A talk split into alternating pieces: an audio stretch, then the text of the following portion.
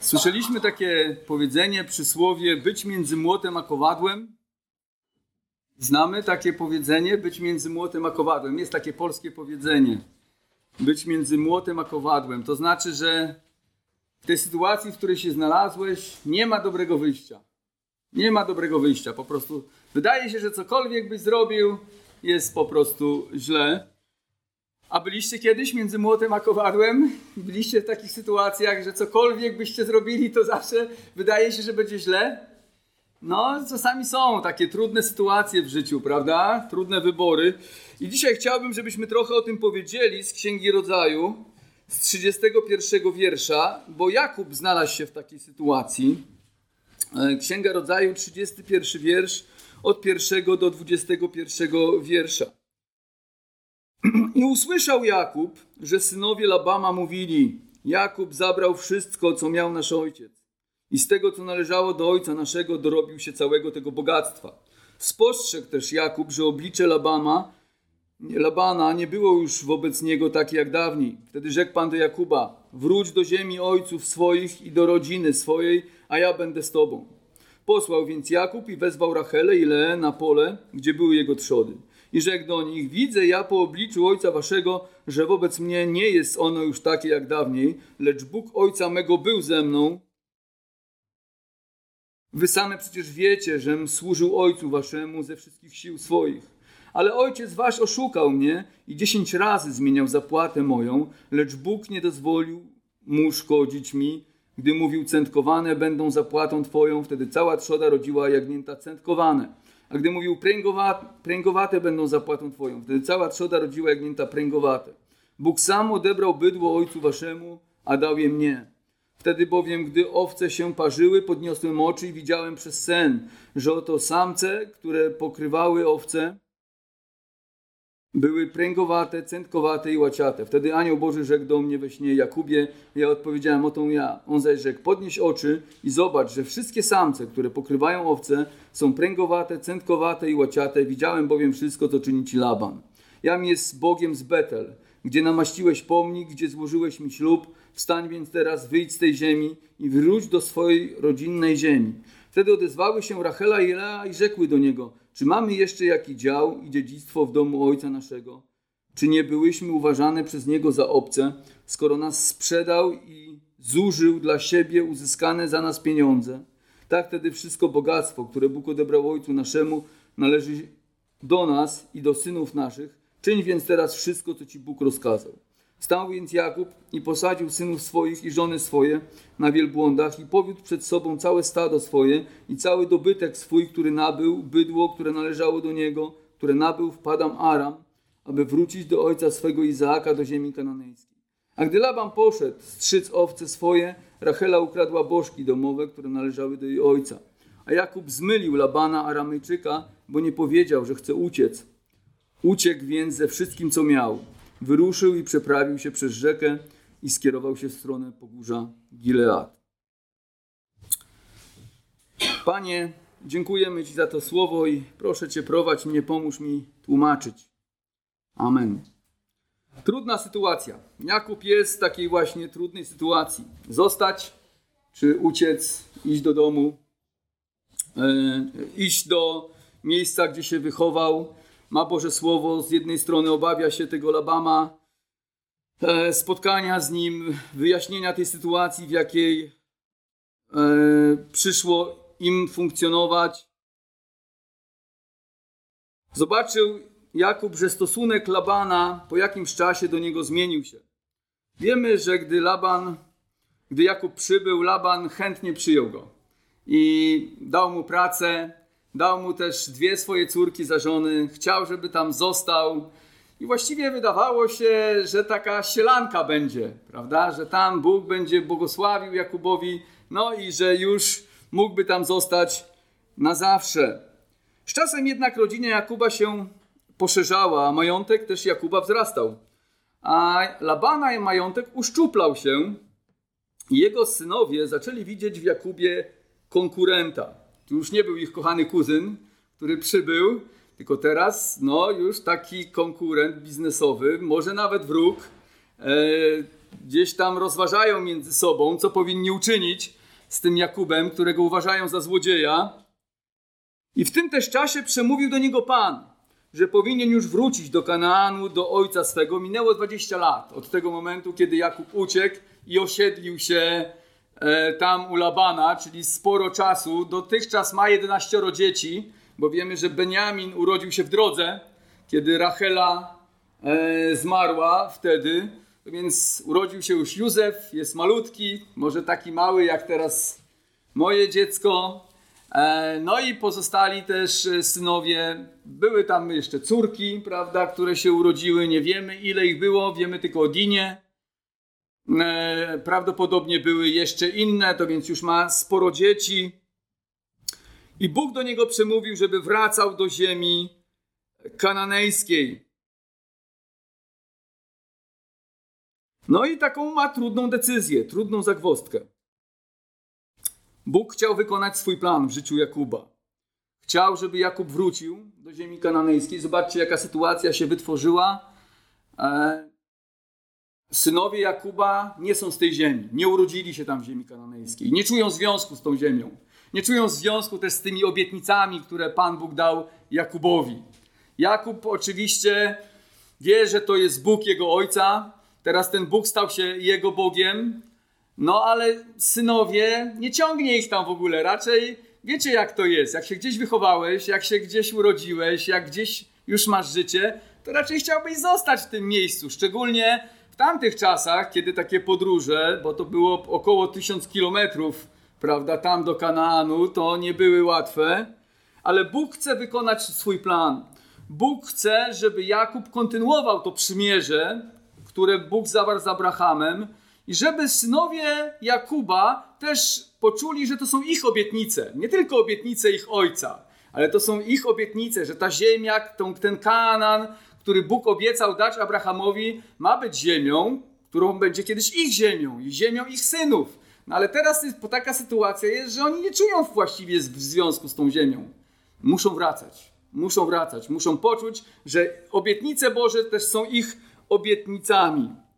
I Pan postanowił zmienić tą sytuację y, w życiu Jakuba. Chciał, żeby Jakub był przekonany, że musi to zrobić, musi pójść do ziemi kananejskiej i chciał przekonać też Pan do tego jego rodzinę.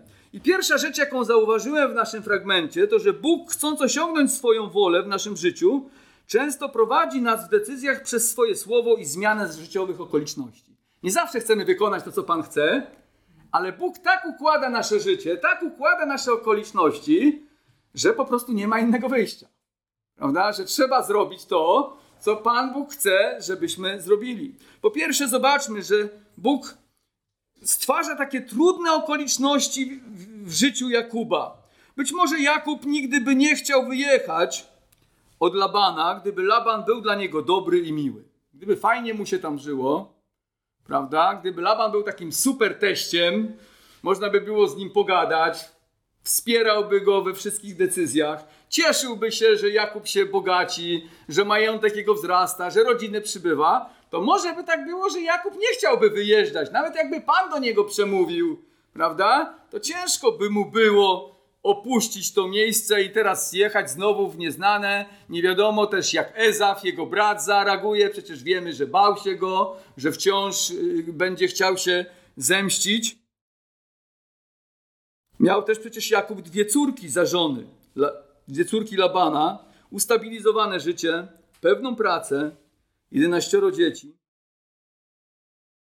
Podróż do Kanaanu trwała wiele tygodni, wiązała się z wieloma niebezpieczeństwami.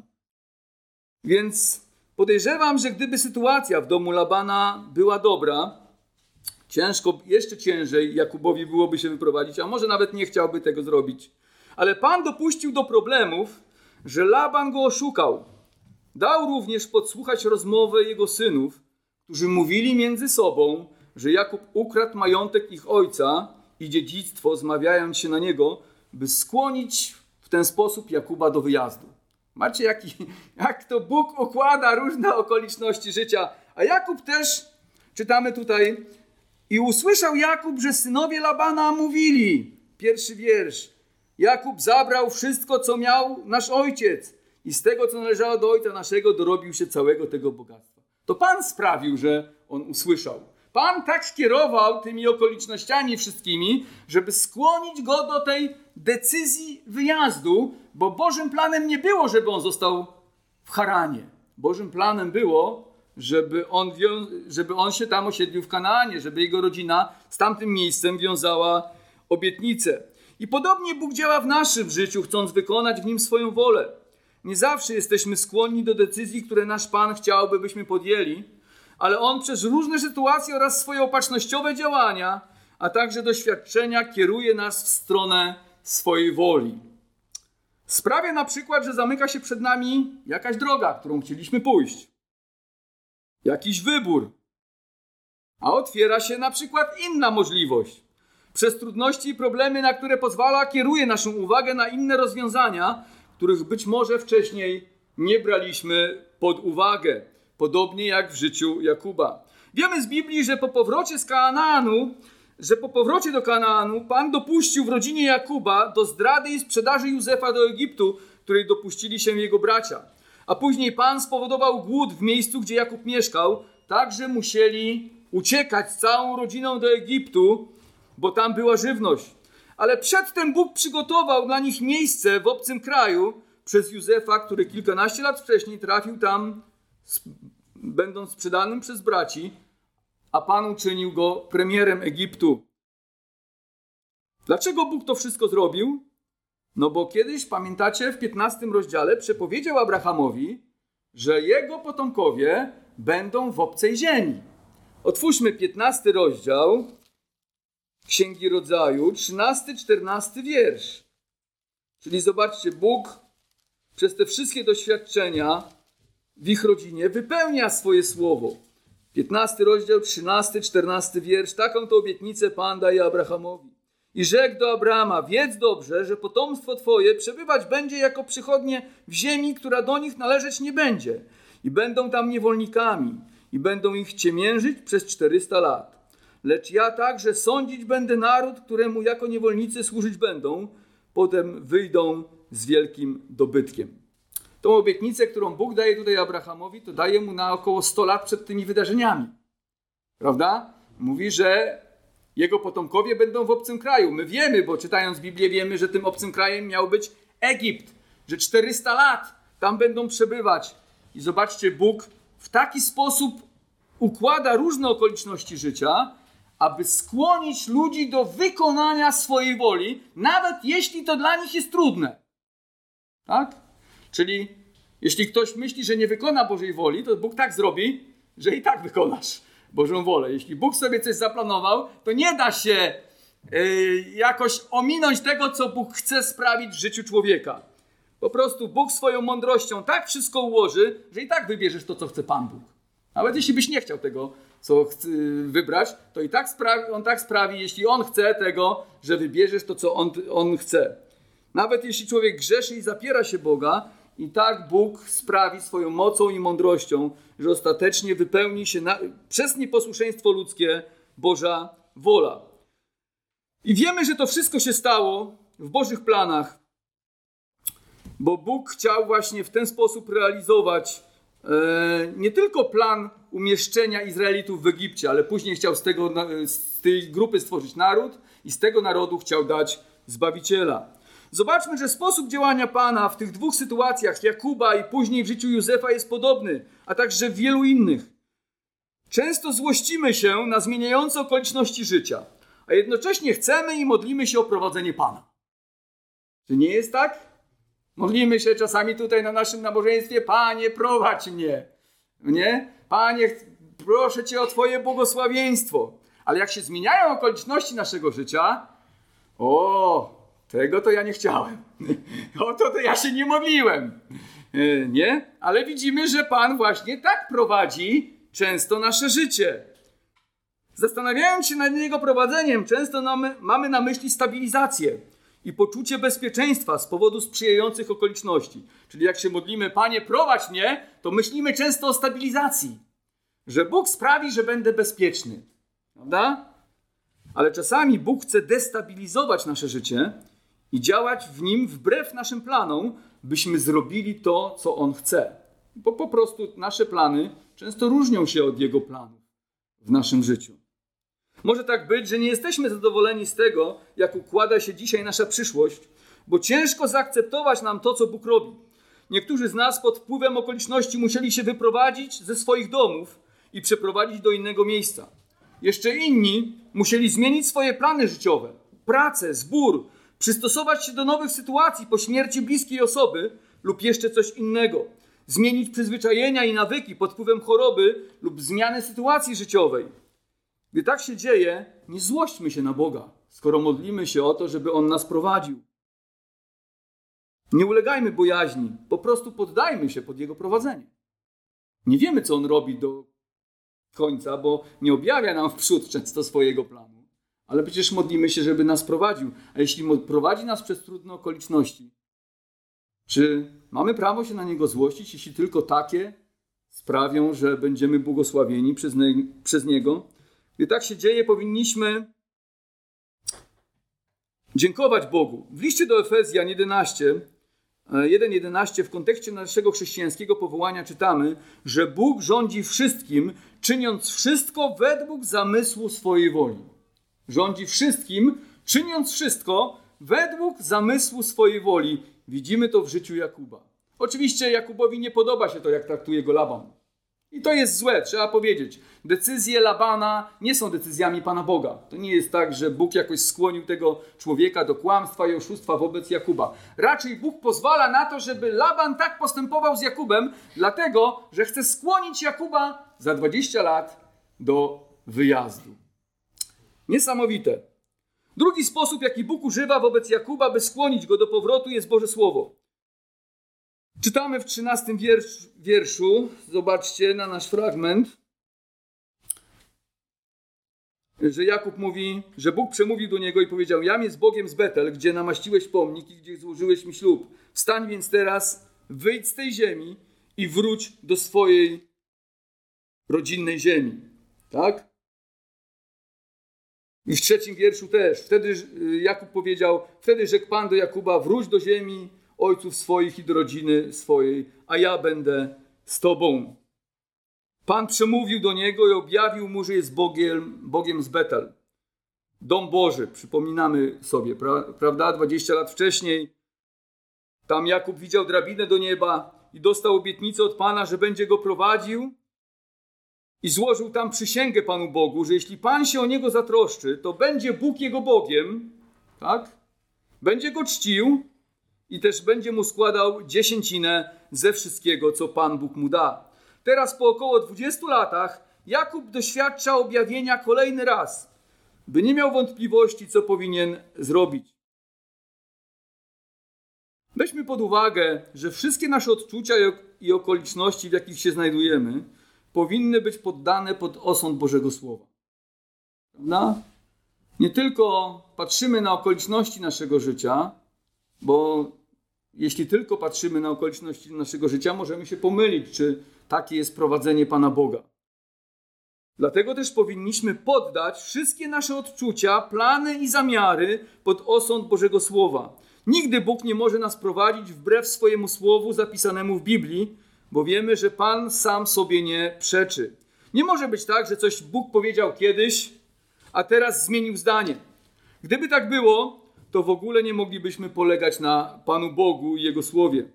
Poddając nasze plany i zamiary pod osąd Bożego Słowa, możemy wyeliminować większość decyzji, których nie powinniśmy podjąć i możliwości, z których nie powinniśmy skorzystać. Jakiś czas temu mój brat mówił mi, on zajmuje się trochę wykończeniami wnętrz, no i tam pracował z jakimś człowiekiem, który proponował mu pracę i dobre pieniądze za jakąś robotę, ale mówił mi, że nie skorzystał z tej okazji. Dlatego, że ten człowiek oczekiwał, że tam, gdzie tą pracę on załatwi, to była jakaś duża inwestycja, to mój brat będzie jakiś klej tam wynosił z budowy i inne po prostu materiały. Czyli jedne pieniądze, prawda, na, e, na tej robocie, ale drugie pieniądze to na jakichś materiałach zarabiał ten inwestor, prawda, ten człowiek, który tam tą robotę załatwiał. No i nie skorzystał z tego. Dlaczego? Dlatego, że Boże Słowo mówi, że po prostu takie postępowanie jest złe. Czyli zobaczcie, miał jasną odpowiedź. Nie musiał pytać się Boga, Panie, czy powinienem przyjąć tą pracę? Skoro ten człowiek zaproponował oszustwo, tak, to już wiadomo, że tej pracy nie powinienem przyjmować. Nie? I w ten sposób, dzięki Bożemu Słowu, wiele rzeczy i sytuacji w naszym życiu możemy wyeliminować i wiedzieć, w jakim kierunku pójść. Tak więc powinniśmy poddać nasze plany i zamiary pod osąd Bożego Słowa, aby Słowo Boże mogło nam nas prowadzić. Jeśli możliwości i okoliczności w świetle Bożego Słowa są dobre i przybliżają nas do Pana oraz Jego celów, to należy prawdopodobnie iść w tym kierunku. Decyzja Jakuba o powrocie była zgodna z Bożym planem i Bożą obietnicą daną Abrahamowi. Prawda? Pewnie Abraham, Jakub, jego ojciec, a może dziadek.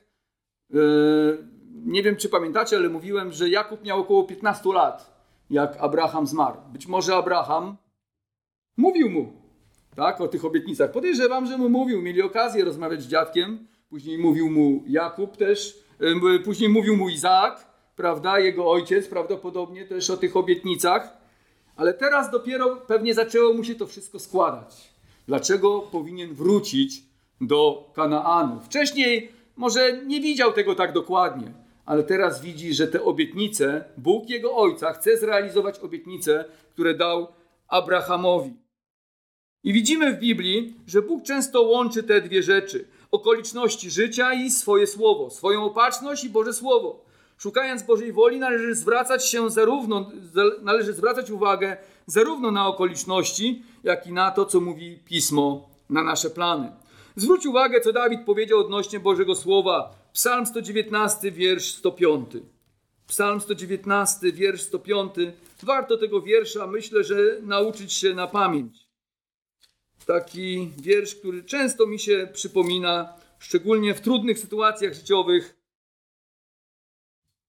Słowo Twoje jest pochodnią nogą moim i światłością ścieżką moim. Słowo Twoje jest pochodnią nogą moim i światłością ścieżką moją. Dawid rozumiał, że Boże Słowo pozwala mu rozpoznać, jakich życiowych wyborów powinien dokonywać i chciał działać w granicach tego Słowa. Jeśli natomiast nie znamy Bożego Słowa i nie bierzemy go pod uwagę, to często brak nam jasności. Po prostu rządzą nami uczucia, nasze odczucia, to, co nam się może czasami wydaje, że Pan nam powiedział, prawda? Szczególnie w jakichś bardzo takich charyzmatycznych środowiskach. Nie? Pan mi powiedział i teraz, jeśli to nie zostało poddane pod osąd Bożego Słowa, no ktoś może bardzo, bardzo się pomylić. Pamiętam taką sytuację, wiele lat temu jeszcze byłem takim dorastającym chłopakiem u Świadków Jehowy. E, e, w organizacji Świadków Jehowy gdzieś tam ktoś doszedł do wniosku, że Pan Jezus, prawda, przyjdzie tego i tego dnia. Zaczęto to ogłaszać w różnych strażnicach. Zaczęto mówić to na różnych zgromadzeniach. Ktoś doszedł do wniosku, że Pan mu powiedział. Pan mu powiedział, że tego i tego dnia, prawda, Jezus powróci. No i wielu świadków Jehowy na przykład sprzedało swoje domy. Tak? Rzuciło pracę, sprzedało swoje domy, no bo jak zostało do tego powrotu tam powiedzmy Pana 5 lat, no to wyliczyli sobie, ile tych pieniędzy im tam na te 5 lat potrzeba. No i przez te 5 lat żyli za te oszczędności. No ale minęło 5 lat i co? No i się okazało, że Pan Jezus nie wrócił. Tak? I ktoś nie ma pracy, nie ma domu i został na lodzie. Ale gdyby to zostało poddane pod osąd Bożego Słowa, to wtedy by było wiadomo, że Pan Jezus powiedział, że nikt nie wie, kiedy On przybędzie. Prawda? Że nie można obliczyć sobie, czy mieć jakiegoś objawienia konkretnie, kiedy Pan Jezus przyjdzie. No i wtedy, gdyby ktoś był na tyle mądry, żeby zajrzał do Bożego Słowa i ocenił to w świetle Bożego Słowa, te odczucia, no to na pewno by to odrzucił. Dawid rozumiał, że Boże Słowo pozwala mu rozpoznać, jakich życiowych wyborów powinien dokonywać i chciał działać w jego granicach. Jakub też słuchał Bożego Słowa. Jeśli natomiast nie znamy Bożego Słowa Często będziemy ulegać naszym emocjom i różnym pomyłkom. Kolejna rzecz jest taka, że w trudnych sytuacjach zawsze wybieraj Bożą wolę. Czasami musimy w życiu podjąć trudne decyzje, które może się wydawać, że nie ma dobrego wyjścia i cokolwiek zrobimy, będzie źle, będą problemy. Ale w trudnych sytuacjach staraj się zawsze wybierać to, co chce Bóg. Jakub znalazł się w ciężkim położeniu. Wydaje się, że jakąkolwiek decyzję podejmie, to będzie miał kłopoty. Jest między młotem a kowadłem, jak mówiliśmy wcześniej. Gdy zostanie u Labana, to musi się liczyć z tym, że konflikt między nim a Labanem będzie narastał. Już synowie Labana mówią: Jakub nas okradł. Jakub zabrał nam majątek. Pewnie ojciec ich myśli podobnie. Może nie jest taki stanowczy jak oni, ale też pewnie myśli podobnie, że oszukał nas. Tak? To więc szykuje się, że jeśli tam zostanie, to co będzie? No, w końcu prawdopodobnie odbiorą mu. Odbiorą mu majątek, może nawet odbiorą mu żony, prawda? I będą próbowali go wypędzić. Czyli tak zostać tam, no to nie bardzo, bo sytuacja się robi dosyć taka ciężka. E, nie? Wyjazd natomiast wiąże się z dużym ryzykiem i niepewnością. Nie wiadomo, jak zareaguje Laban, gdy powie mu, że chce wyjeżdżać. Może się okazać, że ze złości się i jeszcze szybciej go wypędzi niż wcześniej. Prawda? Ale też nie wiadomo, jak zareaguje Ezaf, tak jak mówiłem, jego brat. Nie było wtedy telefonów, żeby zadzwonić. Słuchaj, już się tam uspokoiłeś, czy tam list wysłać? Poczty też nie było, prawda? To więc nie wiadomo, czy ten Ezaf wciąż tak żyje tą nienawiścią do Jakuba i chce go zabić, jak w chwili, kiedy uciekał ze swojego domu.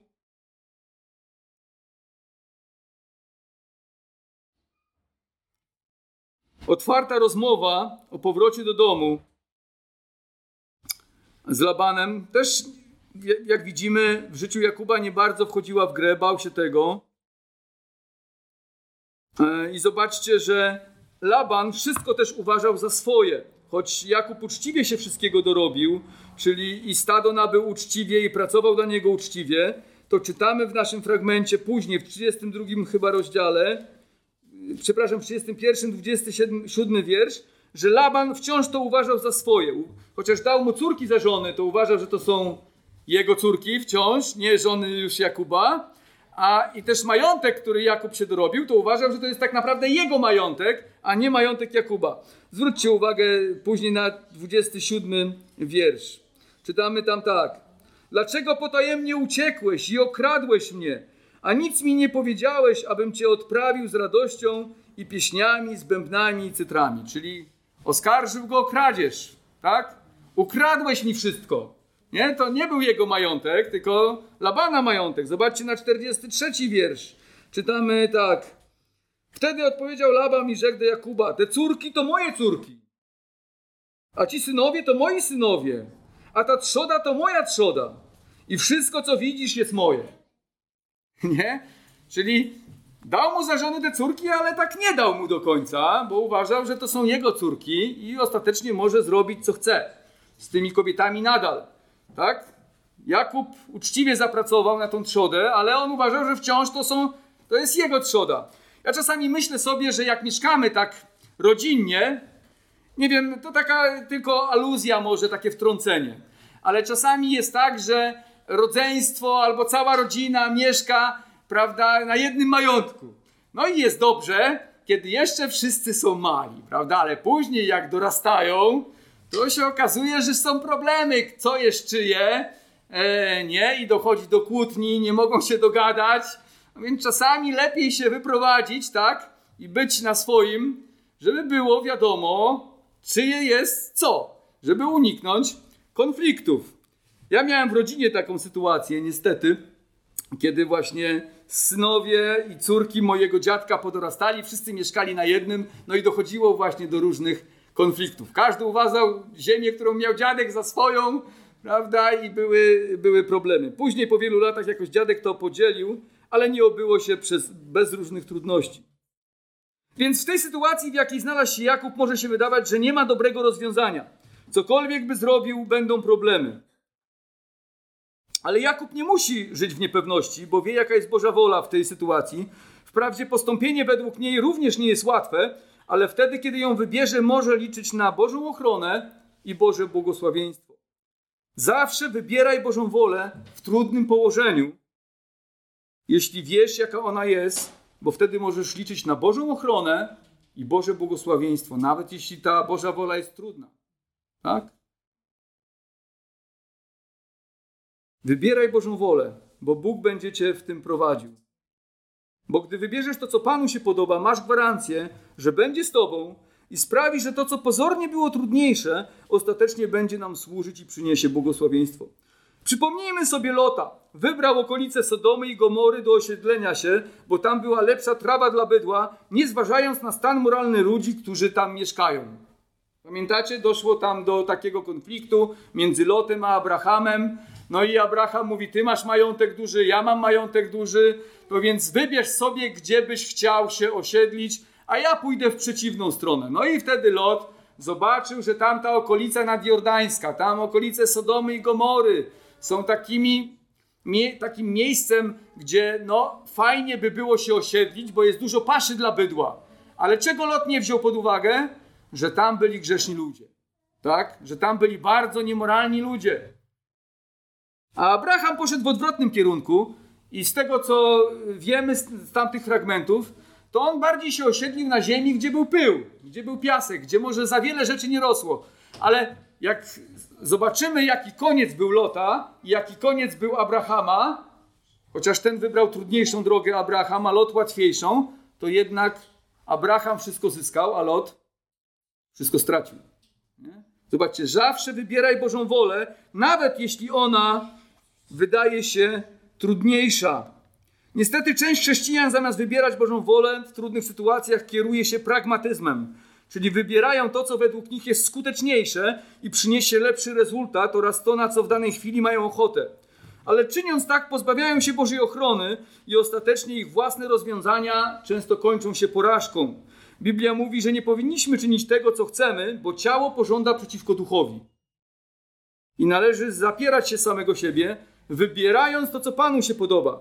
Jakub postanowił postąpić zgodnie z wolą Pana, licząc na to, że Pan będzie go chronił, chociaż to nie było łatwe y, rozwiązanie. Prawda? Bał się tej konfrontacji z Labanem. Wiemy, że ostatecznie uciekł. Y, y, bał się też spotkania z Ezawem, ale postanowił zaufać Panu. Kolejna rzecz jest taka, że szukając Bożej woli, szukajmy rady u innych. Widzimy, że Jakub wciąż się zastanawia, chociaż może się wydawać, że ma wystarczająco dużo potwierdzeń, jak powinien postąpić, ma Boże Słowo, ma okoliczności, to jednak postanowił porozmawiać ze swoimi żonami. Tak? Czytamy, że wezwał swoje żony. Posłał więc Jakub i wezwał Rachelę i Leę na pole, gdzie były jego trzody. No i zaczął z nimi rozmawiać o tej sytuacji, jak one to widzą. Jak one patrzą na to, jak Laban z nim postępował, powiedział o tym, co Pan Bóg mu powiedział, prawda, co powinien zrobić. I widzimy, że jego żony były zgodne z nim, tak? Mówiły, słuchaj, czyń to, co Pan ci powiedział, tak? Wiemy o wszystkim, co mówiłeś, wiemy, jak nasz ojciec cię traktował, wiemy, że cię oszukiwał przez te wszystkie lata. Czyń to, co Pan Bóg ci powiedział. Słowo Boże zachęca nas, by w trudnych sytuacjach szukać rady u innych chrześcijan. U żony, męża, tak, ale też i u innych chrześcijan. Kiedyś słyszałem świadectwa, gdy chrześcijanie stali przed jakimiś trudnymi decyzjami, obawiając się, jak zareaguje współmałżonek, ale modląc się o to i dzieląc się z nim swoimi planami, okazało się, że Bóg niezależnie przekonywał współmałżonka do podobnych zamierzeń. Ostatnio nawet słuchałem takie świadectwo e, odnośnie organizacji Świadków Jehowy, że mąż doszedł do wniosku, że Jezus jest Bogiem i modlił się o to, żeby powiedzieć to swojej żonie. Tam często jest tak, że jak odchodzisz od, od, od organizacji, no to wtedy nawet twój współmałżonek nie może po prostu rozmawiać z tobą, prawda? Czasami nawet i żyć z tobą nie może. Więc to jest trudna sytuacja i ty, modlił się o to. No i w końcu, gdy się modlił, powiedział swojej żonie, a jego żona mówi, wiesz, ja doszłam do tych samych wniosków. nie? I po prostu nawrócili się i razem odeszli. Szukaj rady u innych. Przy powieści Salomona czytamy 15:22. Gdzie nie ma rady, nie udają się zamysły, lecz gdzie jest wielu doradców, tam jest powodzenie. Lub w innym miejscu przy powieści Salomona 20:18. Dzięki dobrej radzie plany się udają, to też tylko z rozwagą należy prowadzić wojnę. W trudnych sytuacjach ocena rzeczywistości, nasza ocena rzeczywistości może być zaburzona. zaburzona. Oddani Bogu chrześcijanie służący nam radą mogą po pomóc dostrzec nam rzeczy, których my nie widzimy. Niektórzy mówią, że jak jedziesz kupować samochód, to zabierz kogoś, żeby miał takie inne spojrzenie, prawda? Tak na zimno. Bo człowiek, który no, ma pieniądze, jedzie po samochód, to często, jak to mówią tak kolokwialnie, jest napalony, prawda? On chce już mieć to auto, to więc nie widzi tych wszystkich rzeczy, mankamentów, które, z powodu których tego auta powinien nie kupić. Ale ktoś, komu nie zależy, to może inaczej spojrzeć na tą sytuację i może wskazać rzeczy, które y, sprawią, że nie powinieneś kupić tego auta. Ale podobnie jest w życiu. Po prostu inni mają troszkę inne spojrzenie na różne sytuacje. Szczególnie dojrzali chrześcijanie i takich powinniśmy szukać, którzy mogą nam doradzić w jakiejś trudnej, trudnej sprawie. To może pomóc nam podjąć decyzję.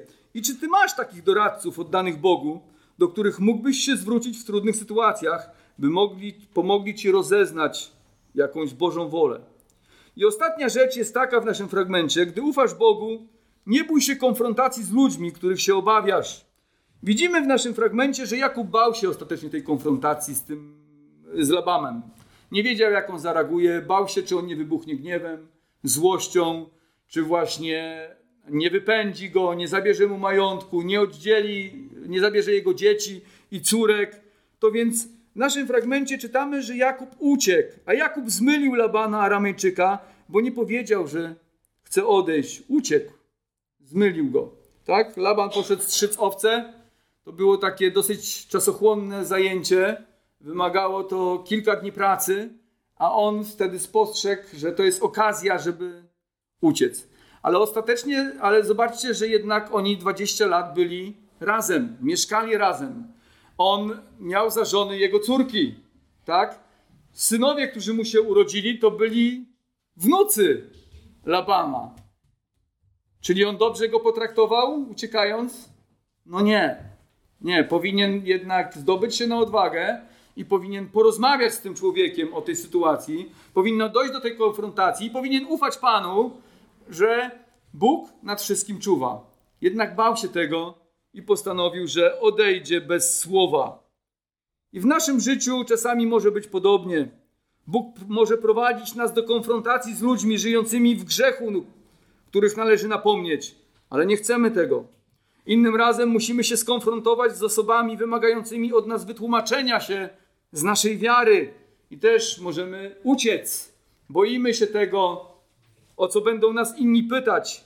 Jeszcze innym razem możemy być zmuszeni podjąć jakieś działania, by przeciwstawić się bezprawiu. Może w miejscu Twojej pracy, w środowisku, gdzie żyjesz, gdzie mieszkasz, jest jakieś bezprawie i powinieneś zareagować ale boisz się tej konfrontacji. Boisz się, jak zareagują współpracownicy. Boisz się, jak zareaguje twój szef. I nie wiesz, co będzie się działo. Jakkolwiek, jakakolwiek będzie sytuacja, nie powinniśmy ulegać naszym lękom, jak Jakub, gdy występujemy w słusznej sprawie. To Laban powinien się wstydzić, bojąc się spojrzeć w oczy Jakubowi, bo dziesięć razy próbował go oszukać przez ostatnie sześć lat gdy pracował za trzodę, pamiętajmy, że gdy stoimy po stronie prawdy, Pan jest z nami. Apostoł Paweł w liście do Filipian mówi, otwórzmy list do Filipian 1:27 do 28. Być może pamiętamy ten fragment Słowa Bożego i zobaczmy. Niech życie wasze będzie godne Ewangelii Chrystusowej, abym czy przyjdę i ujrzę was, czy będę nieobecny, słyszał o was, że stoicie w jednym duchu, jednomyślnie walcząc z połem za wiarę Ewangelii i w niczym nie dając się zastraszyć przeciwnikom, co jest dla nich zapowiedzią zguby, a dla was zbawienia i to od Boga. Drodzy, nie dajmy się zastraszyć w walce o prawdę, nawet wtedy, gdy będziemy zmuszeni cierpieć. Nie dajmy się zastraszyć. Niestety często będzie diabeł próbował nas zastraszyć. Czy to przez okoliczności życia, w jakich się znajdziemy, czy to przez ludzi, którzy będą wydawali się groźni, albo będą, będzie się wydawało, że mogą wyrządzić nam wielką szkodę. Ale uchylając się od konfrontacji, może unikniemy problemów. Jakichś problemów, jak mógł myśleć Jakub, ale tymczasem wiemy, że naraził się na jeszcze większe kłopoty. Później, następnym razem będę o tym mówił. Podsumowując, po pierwsze, Bóg prowadząc nas w kierunku swojej woli, skłania nas ku niej, zmieniając nasze okoliczności życia, czasami czyniąc je trudnymi. Przemawia do nas również przez swoje słowo i pod osąd Bożego Słowa powinniśmy poddawać wszystkie nasze plany, zamierzenia i odczucia. Po drugie, znajdując się w trudnym położeniu, nie kierujmy się pragmatyzmem, ale wolą Bożą, choćby posłuchanie Go miało wiele nas kosztować. Wybierając wolę Bożą, mamy pewność, że Bóg będzie z nami i ostatecznie te trudne okoliczności Bóg obróci ku dobremu. I po trzecie, szukając Bożej woli, radźmy się innych chrześcijan, szczególnie takich, którzy wykazują się doświadczeniem i dojrzałością. I ostatnia rzecz, ufając Bogu i wykonując Jego wolę, nie bójmy się konfrontacji z ludźmi tego świata lub z takimi, których trzeba napomnieć i powiedzieć im o ich grzechu, albo z naszymi przeciwnikami. Przez ucieczkę nie oszczędzimy sobie problemów, a czasami narazimy się na jeszcze większe kłopoty. Amen. Zachęcam do powstania i do modlitwy.